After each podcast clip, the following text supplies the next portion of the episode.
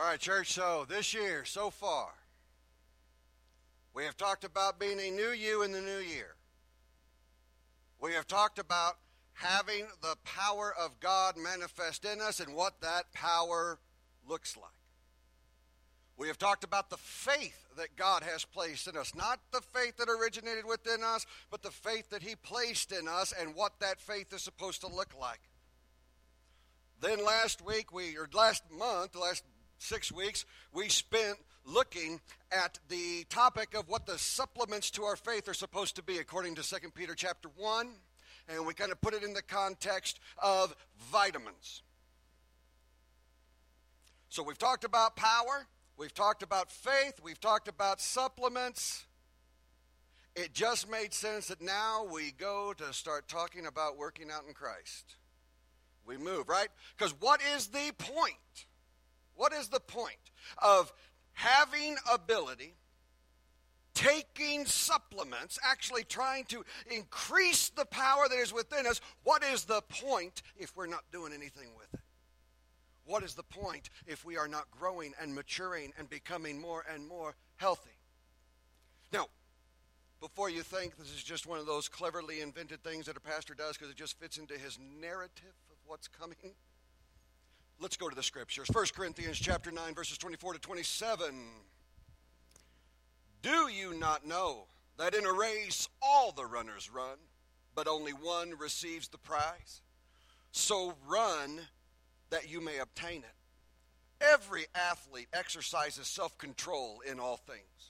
They do it to receive a perishable wreath, but we an imperishable. So I do not run aimlessly. I do not box as one beating the air, but I discipline my body and keep it under control, lest after preaching to others, I myself should be disqualified. So, Paul here, listen, this is not something we just come up with as pastors. Paul, in the scriptures, we're going to look at another one here in just a second, says that our relationship with Christ should resemble uh, an athletic enterprise. That the way we live in our faith is not supposed to be something that is idle, unmoving, unchanging, unmorphing. It is supposed to be in constant flux in growing to be more like Jesus.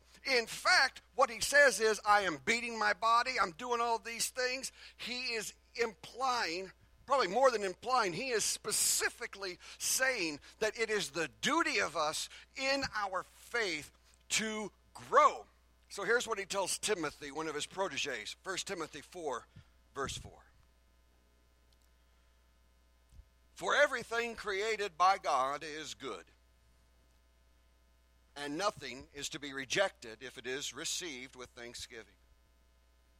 For it will be made holy by the word of God and prayer. If you put these things before the brothers, you will be a good servant of Christ Jesus, being trained in the words of the faith and of the good doctrine that you have followed. Have nothing to do with irreverent, silly myths.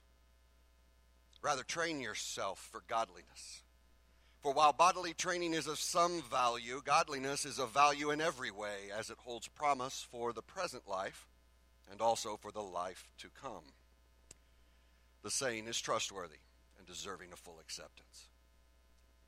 For to this end we toil and strive, because we have our hope set on the living God who is the Savior of all people, especially of those who believe. Command and teach these things.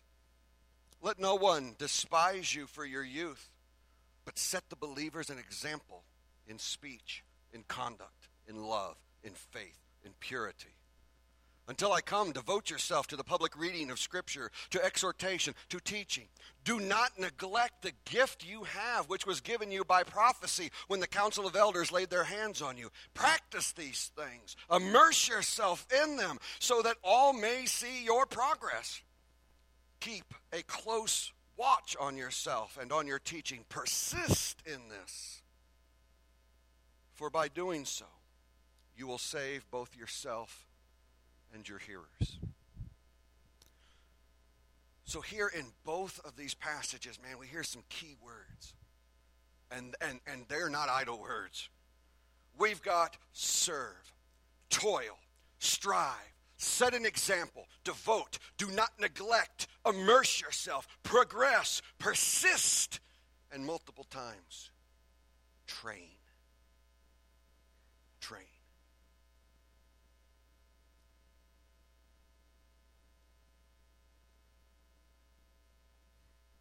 The church is a body. Paul describes it that way, and I think for a reason. A body that is not active grows in fat, it grows to be slovenly, it grows to be unable to even take care of itself, requiring that others take care of it. But a body in motion, a body that is healthy, is one that is slim, it is moving, it is doing, it is accomplishing, it's alive. When I hear Paul speaking these words, I got the question in my head. Paul is looking and saying, Church, listen, are you, are you the body, slovenly, idle, lazy? Are we sitting back and doing nothing? Are we the 700 pound church locked in its room that when Jesus comes back, he's got to saw the wall away to drag us out? Or are we healthy? Are we moving? Are we active? See, Paul is very clear. Our faith should be like exercise movement, active, progressing, advancing. There is no point at which any one of us should ever be satisfied, ever, with where we are. We should always strive to grow closer to the one who has called us heavenward, Jesus Christ, who is waiting for us. We should be drawing closer to him each and every day. I want to be more like him. Paul says that, right? I want to be more like him. I want to know him, even to the point of knowing his suffering. That's how close he wants to get. He'll take whatever it is, whatever it is that's going to mature him. He wants it to happen to him. Do we want that?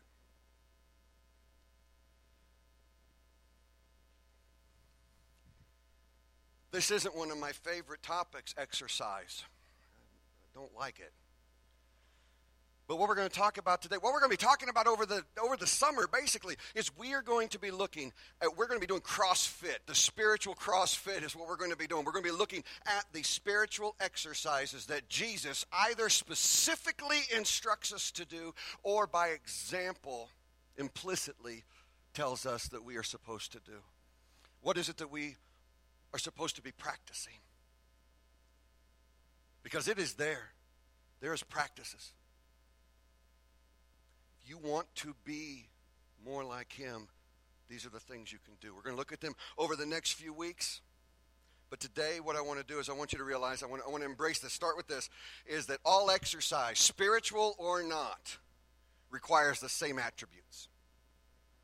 Being active physically in this world, being active spiritually in this world requires these same four attributes. Let's start with the first one. You have to want to grow. I can't I can't want to grow. I can't want to grow for you. No one can want to do it for you. If I do not want to become a great football player, it doesn't matter how much my dad pushed me, it wasn't going to happen. And he didn't push me, by the way, because he listens to these.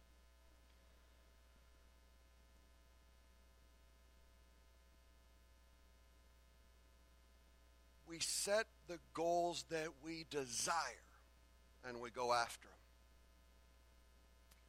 No one else can set the desires for us. No one can make us want something. You have got to want this. Listen, over the next couple of weeks, we are going to pre- be presenting things that are going to be helping you understand how you grow in intimacy with God. Now, mind you, I'm not talking about growing in God's love because you cannot do that. God, there is nothing that can separate us from it, nothing that can take us from it. God loves us. There's nothing we can do to increase His love for us. I mean, my goodness, He can't send more than His Son to die for us. He has already loved us with every bit of love that He has, but we can grow in intimacy, and these exercises are exactly what we need in order to do it. Look at Romans 2 6 to 8 says this He will render to each one. He's talking to us, not just the world. He's talking to the church. He will render to each one according to his works, to those who by, oh, listen to this, to those who by patience in well doing, in doing good, seek glory and honor and immortality, he will give eternal life. But for those who are self seeking and do not obey the truth but obey unrighteousness, there will be wrath and there will be fury. I love that passage. How often, how often do you ever hear anyone, we always talk about, oh, surrender yourself and, and, and be selfless. And, and that's true, that's true, that's all there. But what Paul right there says, look, you want eternal life? You had better hunger and want the glory and the honor and the immortality that comes with being a son of God. There is glory waiting. There is honor that is to be had. There is nothing wrong with you hungering and desiring to be powerful in Christ. In fact, you should want it. It is not humble to deny the power that He has placed within us. Humility, truly, is embracing it and allowing it to come out. You've got to want it. You've got to want that glory. You've got to want that honor. No smart person, no smart person ever said, I, I want to be a, a, a, great, a great football player, a great basketball player, and then, and then never worked towards it. How foolish. You cannot be, there is no glory in mediocrity. There is no glory in stagnancy. There is no glory in complacency. There is glory in doing glorious things, and there is honor in doing honorable things. And I want you to understand, Christ set us even that example. Look, this isn't again, this isn't arrogance. This isn't this isn't a lack of humility. Christ, right, as he was sitting there the, the last week before he went to the cross, he sat there and, and he and he prayed. He said, "Father, the time has come. Glorify me." That I may glorify you. When we do amazing things, it brings Him glory because it demonstrates the power of the God who works within us. And the opposite is exactly the same. When I do not do glorious things, I bring dishonor to Him. Why?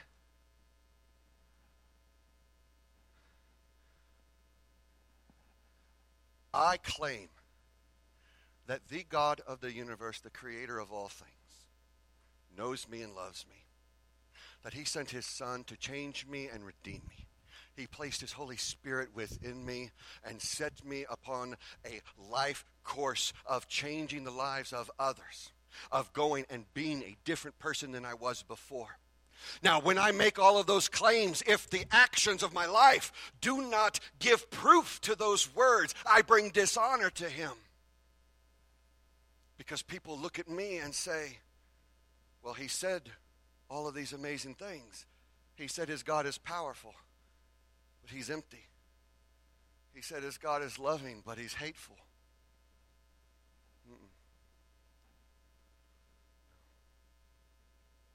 We've got to want this. You have to want it. Now, I'm going to say this. Listen, as we go through this, I can't promise. Again, I can't make anybody want anything. I can make my kids eat vegetables. That doesn't make them want vegetables. You know. And, and, and, and there's a big difference between making your kids brush their teeth and finally the age when they want to brush their teeth because they don't want to stink. That's a great day when they want it themselves. You have to want it. As we go through these next weeks, I'm not forcing anything on you. I'm presenting information for those who want it. If you don't want it, that's fine. Keep coming. Don't that's fine.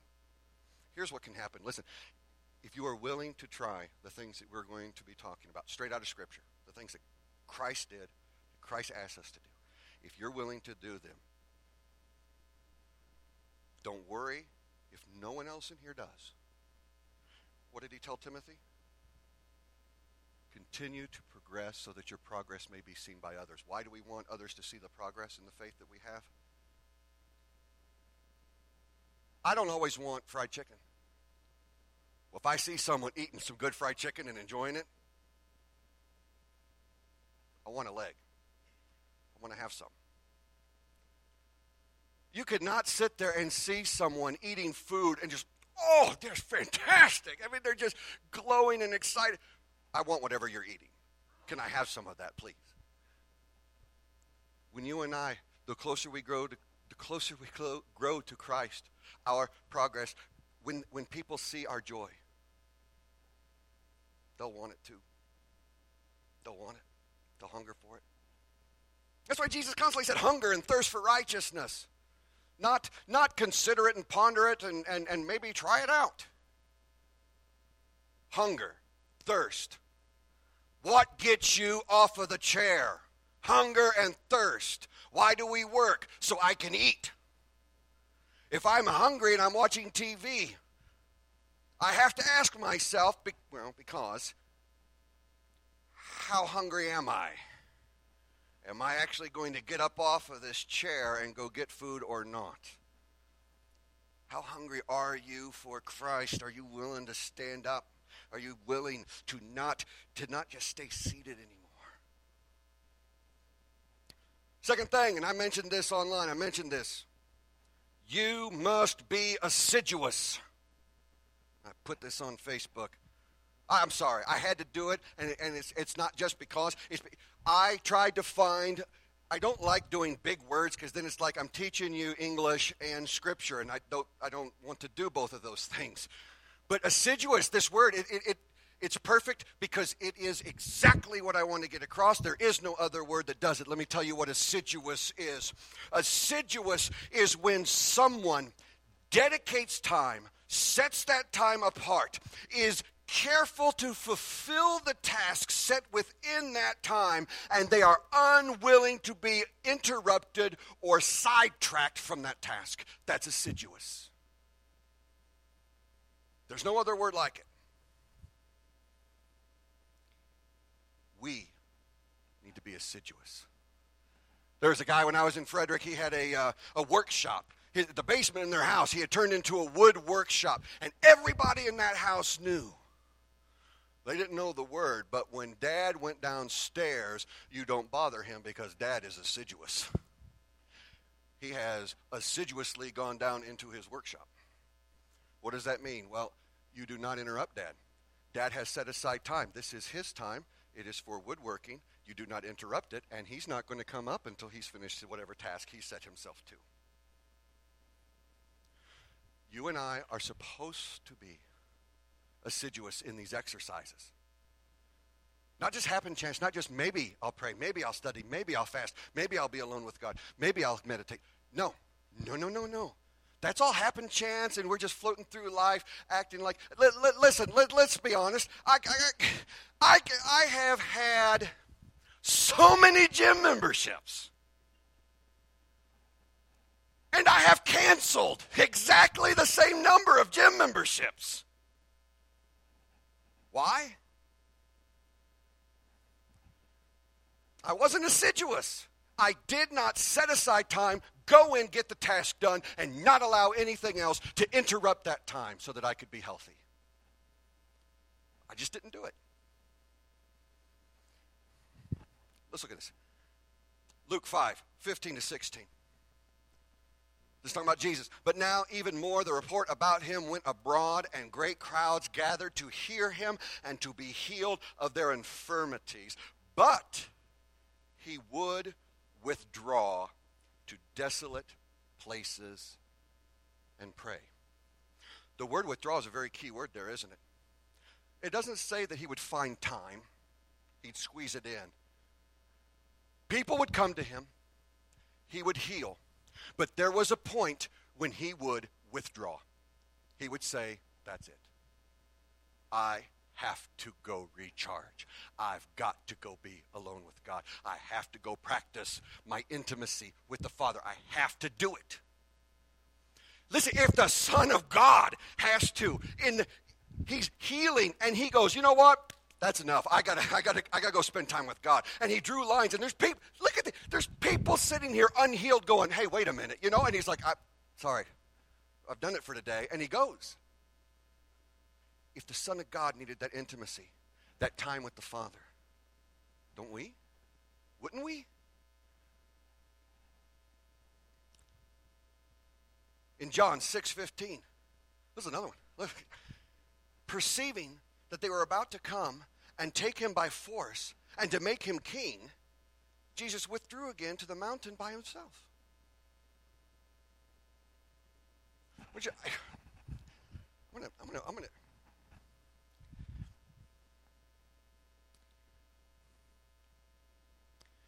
I want you to hear this.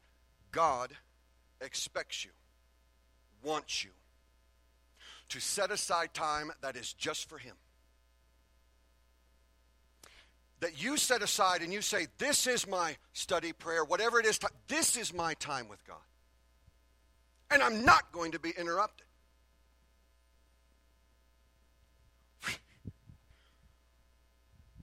you, you have to, this has to happen to you. Why is it every time I sit down and I close my eyes to pray, the phone rings? Have you found that yet? You sit down and pray. You're like, I'm, I'm going to make an effort. The phone rings. Do you know why it rings? Because you'll answer it. That's why it rings. Don't answer it. Stop answering it. When you set aside that time for God, do not answer. Do not allow yourself to be distracted. It is not selfish.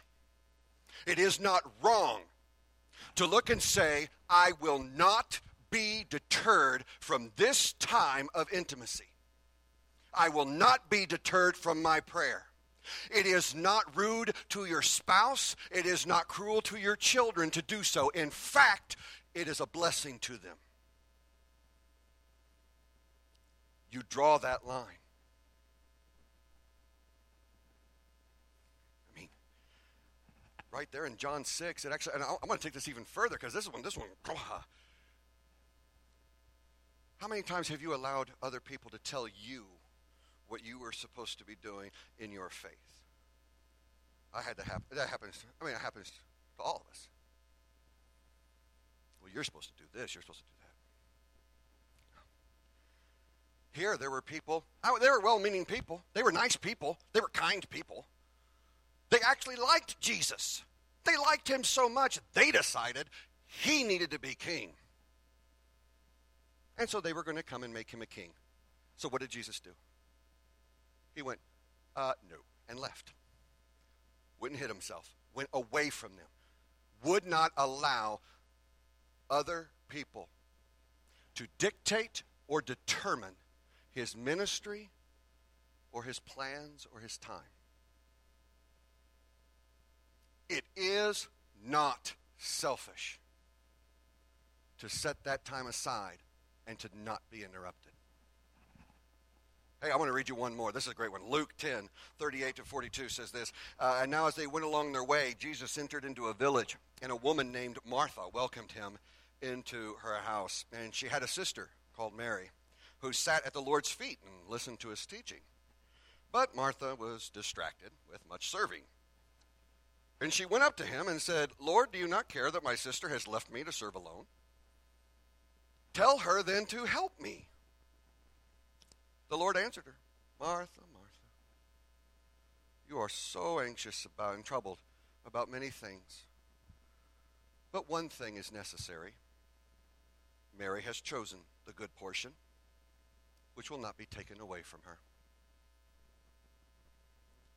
Direct teaching from Jesus here. Mary and Martha have guests in their house. They need to be taken care of them, not only socially, but from a biblical point of view, right? There's, a, there's the hospitality. We're supposed to meet the needs of each other, and we're supposed to serve each other and welcome each other and be hospitable. We're supposed to do those things. And Mary just, here's Jesus, and he's teaching, and she's like, well, forget that. I'm going to go sit at his feet. She went and sat and was listening to him. And I'm going to tell you that I don't know how long it was. I figure it's, it's I mean, it's long enough that Martha gets boiled over about it because She's thinking, and this is what you got to understand. This is what Martha's thinking. I, I, I, guarantee you, she's going. I would like to be sitting there listening to Jesus too, but I, there's all these people that I've got to help. And she gets so worked up in her mind that she's decided that that's what's supposed to happen. That she goes and she goes to Jesus and says, Jesus, don't you see that my sister isn't doing what she's supposed to be doing, helping me? I'm left to do all this by myself. I'd like to be here. And Jesus, I mean, he just looks at her and says very clearly, Yeah, you made the wrong choice. I'm not going to make her do anything. She's chosen what's best. Don't let anyone put any dictate your time, di- di- take you away from that. It's too important. Be be assiduous. Next thing, as we go forward, you have to be introspective. Now, the, it doesn't matter if spiritual or physical exercise. You can take what I'm talking about today and apply it either way, right? You've got to want to do it. You've got to be assiduous about it. Then you also have to be introspective. Introspection's different than introvertedness. Introvertedness is recharging alone and then spending your energy when you're around people. Extrovert is the opposite. Int- introspection is when you are looking into yourself and you are honestly examining yourself. And there is a reason. This it, it is absolutely uh, important that you do this. Physical exercise, spiritual exercise. You have to be honest about where you are. So we just got a Y membership.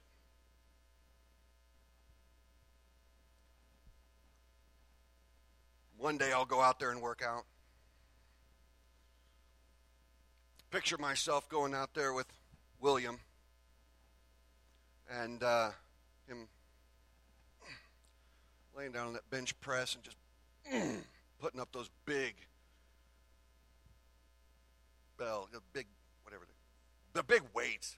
I was just thinking barbells. That's like that's like carnival man or something the huge weights on them. Yeah, and I could sit there and go, "Oh man, my boy can do that." I, and I could get down there and not move it. I could sit with that chest. Uh, I could sit with that big old bar and those heavy weights, and he could easily lift, crushing my lungs. That would not be smart. That would be unhealthy. That would get me dead, not more alive.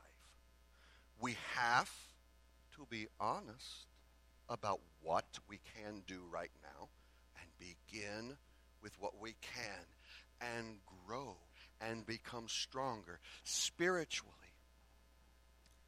Jesus fasted 40 days.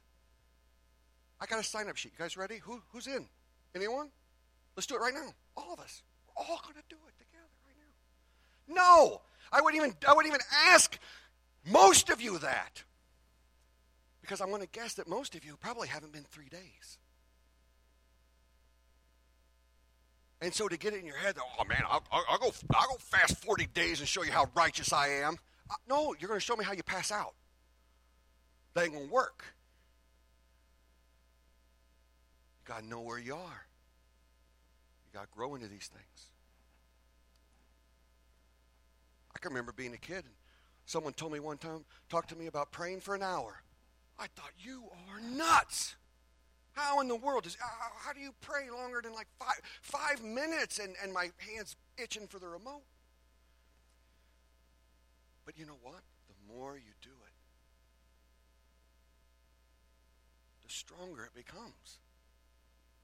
To the point where an hour in prayer can go like that. Start off with where you are. And don't and this goes back to the assiduous thing. Don't let anyone else.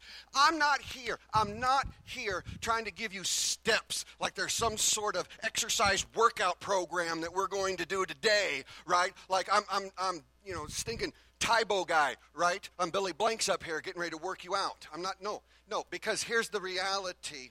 We are all heading to the same place, but we're coming at it from different avenues. Okay? If I try to give you the steps of how to get there, it isn't going to work. If someone else tries to say, well, you know, if you want to be healthy in Jesus, you got to, you know, go through these five steps. I grew up, Jenny grew up. We grew up with the five steps that you got to, whenever you get together, these are the five steps, and somehow that makes you righteous. It just doesn't make any sense. Listen, you have to figure out where you are, and that's going to tell you how to get where you are going. Because if I live in Augusta, and you live in Kingman County, and we both want to head to Wichita, my steps to Wichita are going to be drastically different than yours. My path is not going to be the same, it's going to look different. our experiences are going to be different. That's why this thing called Christianity, it, it, it, isn't, it isn't steps.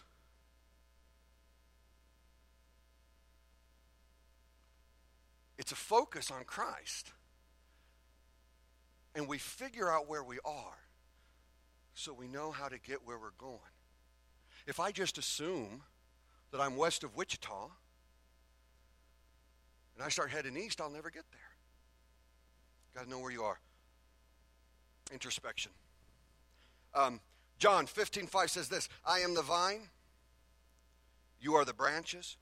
Whoever abides in me and I in him, he it is that bears much fruit, for apart from me, you can do nothing. He doesn't say, he doesn't say the one who bears much fruit is the one who does lots of work. He says, no, the one who bears much fruit is the one that's connected to me. The greater the connection, the greater the fruit. The more powerful the connection, the more powerful the fruit. We go to Psalm 127 1. It says, Unless the Lord builds the house, those who build it labor in vain. Unless the Lord watches over the city, the watchman stays awake in vain. It isn't about, when I'm talking spiritual exercises, we're not talking about things that we are doing to be better. We're talking about things that we do that make us stronger in our connection with God. And it is the connection with God that makes us effective. It is the connection with God that makes us bear fruit. And Romans 12, 3 says, For by the grace given to me, I say to every one of you, not to think of himself more highly than he ought to think, but to think with sober judgment, each according to the measure of faith that God has assigned them. So we're going to be, you're going to need to soberly assess where you are as we talk about these things. And then figure out how you got to get there. How do you move from where you are towards Christ? Last thing is this you must be committed, devoted, whatever. As I said, I've I've had more gym memberships than I can count, and I've canceled them all.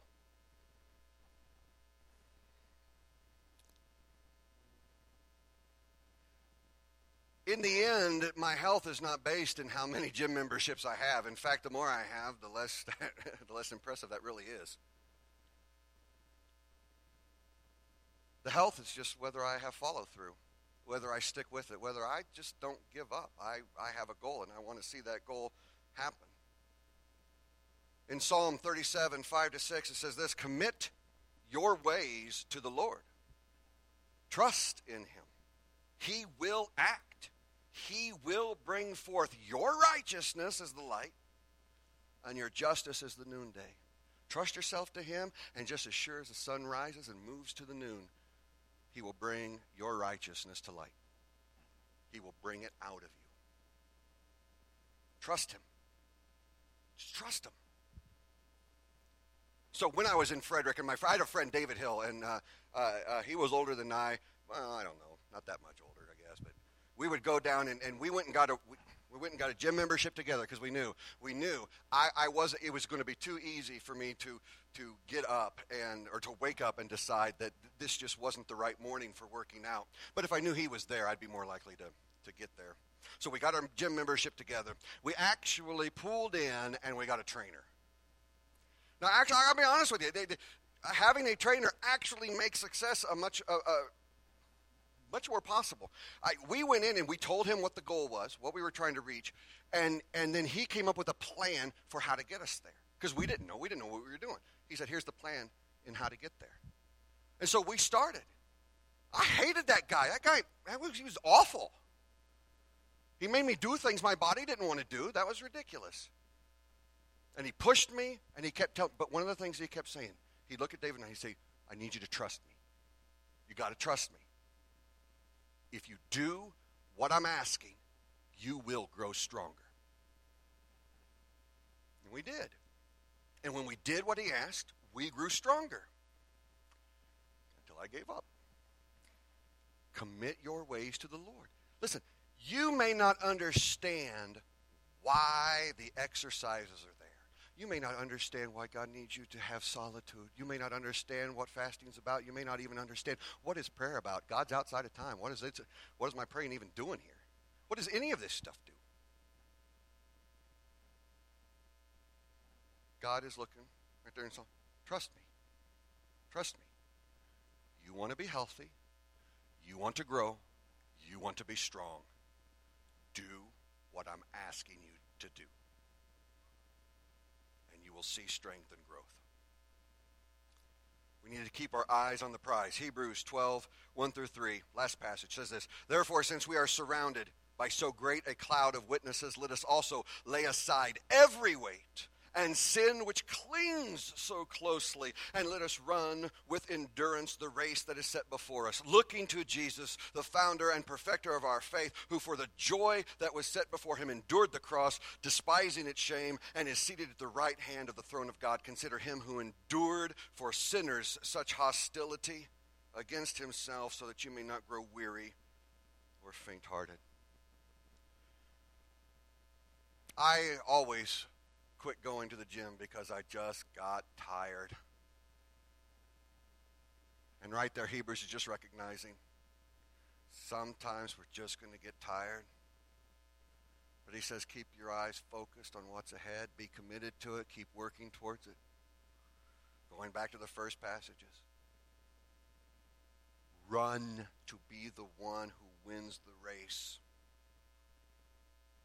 No one, this, I, don't, I don't know why I have this in here. I don't know if it even makes sense. No one can not give up for you.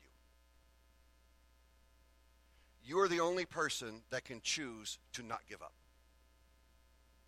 I can't do it for you.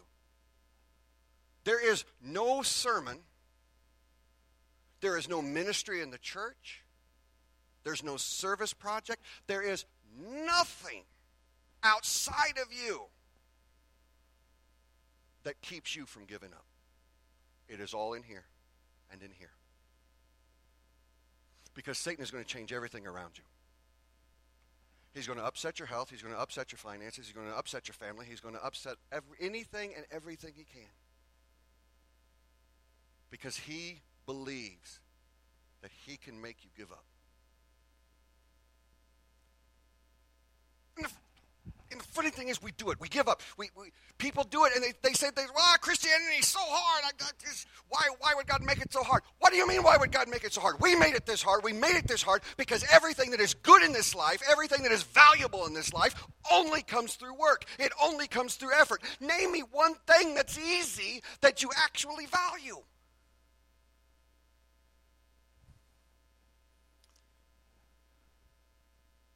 Marriage not easy. Children? Growing older? No. What's easy? Who walks out of their parents' house and says, I think I'm going to go be star quarterback today? No, you're not. It doesn't happen that way. You want it, you have to fight for it. You got to work for it.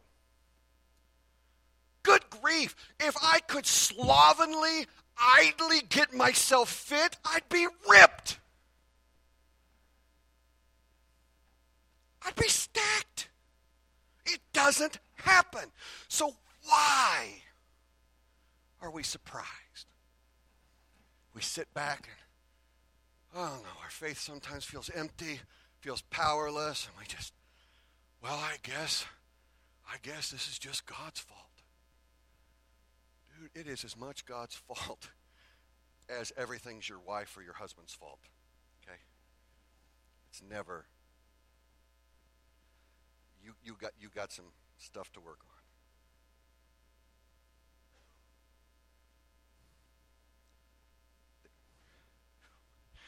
There is glory. There is honor. There's immortality you know what? I didn't do this before. I want to explain to you what the immortality is because we're sitting there going, my glory. Yeah, that, no, that's true. And we're talking, you know, and, and it's my honor. No, that's true also. And we go, my immortality. I'm going to live forever. No, no, that is true. But here, listen. Mm, the things that you do for Christ, that God wants to do in you, last beyond you, glory beyond you, honor beyond you, and immortality beyond you. The effect that you have on those around you. You set a light that cannot be denied in their life. Whether or not they ever come to Christ, that light shines even when you're dead. That light continues to shine in the lives of your children, your grandchildren, in all of the people that you ever interacted with. There is an immortality in what we do. That should be exciting. Because every person in here can be immortal. Even after we die, we can continue to live on. We go trying to build, people build buildings and put their name on them, and that's going to make them immortal. You don't have to do that. There's glory, there's honor, there's immortality. We're going to have the band come up. My invitation to you this morning, it, it, it, challenge, whatever you want to call it, it's very simple. It's laid out this way Consider today and this week your hunger and your thirst. And as we go through this journey together, be be convinced that we have a heavenly trainer, a trainer within us that is moving us and urging us to health. And all we have to do is do as he asks us to do. And we will see that power and that fruit. Let's stand if there's anything that we can help you with, any prayers, concerns that are on your heart. Come forward while we sing this song.